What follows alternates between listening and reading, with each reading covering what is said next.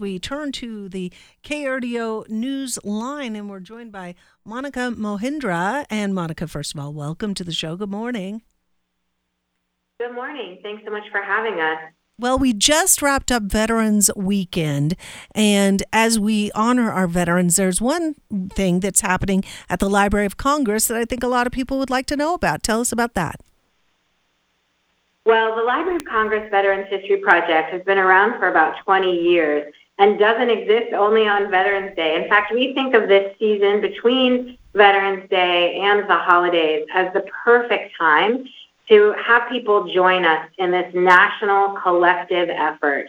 It's your opportunity and that of your listeners to reach out to the veterans in your lives, in your communities, maybe their loved ones, maybe they're folks you haven't even thought of as service members, to collect and help us preserve at the Library of Congress, and then we'll make accessible and available their firsthand narrative of U.S. military veterans, those who served from World War I through the more recent conflicts.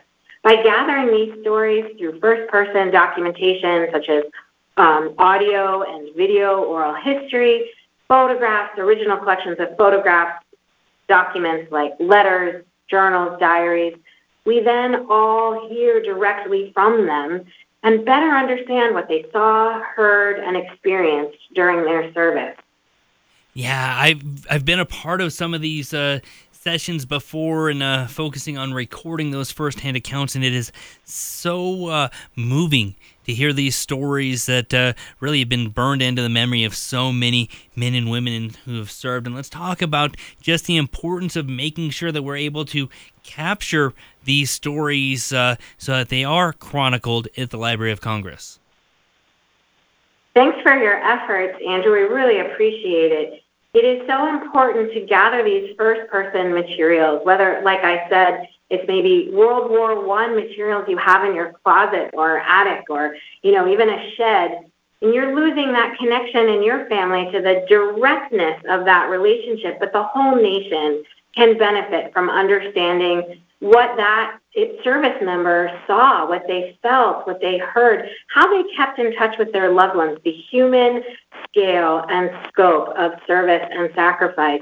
Or sitting down today with that veteran in your life, it's a chance not only to honor them and do a meaningful moment of gratitude for their service, but also it serves all of us to sit down and do that and make sure it's part of this 117,000 and growing archive of these first person perspectives here at the Library of Congress.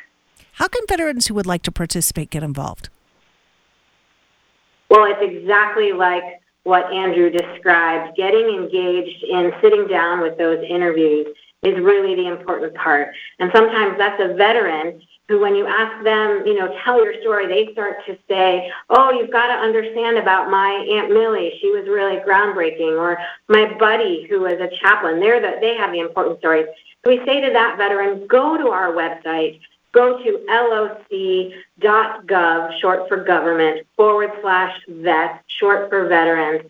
Learn about how to conduct this interview and make sure you do capture that story. Sometimes it's a veteran that can best reach another veteran to make sure we have that fullness of experience. Sometimes it's a family member. So I would encourage all your listeners to go to our website, loc.gov forward slash vet, and there they'll find the field kit with the required forms to be part of this seriousness of purpose and have these materials be here at the Library of Congress. Uh, video, hopefully some inspiration, definitely some instruction. Yeah, it's a great way. Again, uh, a lot of the service members may just think what they did was routine or along the course of duty, but really helps paint that full picture. So it's a very worthy cause. Again, for more information, head on over to loc.gov slash vets. Uh, really appreciate your time this morning, Monica. Everything you do to coordinate this and to uh, help maintain these stories for future generations. Appreciate the spotlight you and Shannon are giving. Thanks.